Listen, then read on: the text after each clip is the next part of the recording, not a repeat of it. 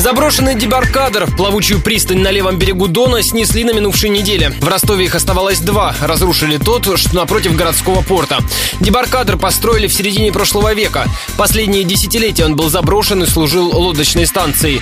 Летом предполагалось, что оба дебаркадера реконструируют. Об этом радио Ростова рассказывала декан факультета градостроительства и архитектуры ДГТУ Виктория Пищулина. Хотели предложить для фасадов с реки стилистику вот в таком дебаркадерном стиле. Реставрировать эти два дебаркадера, а те сооружения, которые туда выходят, их декорировать. Ну, там есть окошки круглые, там всякие здания недостроенные выходят, фасады выходят страшные. Ну, вот мы их все там предлагаем, даже как левобережный декор такой. Цвета получаются белый, голубой и такой бордовый.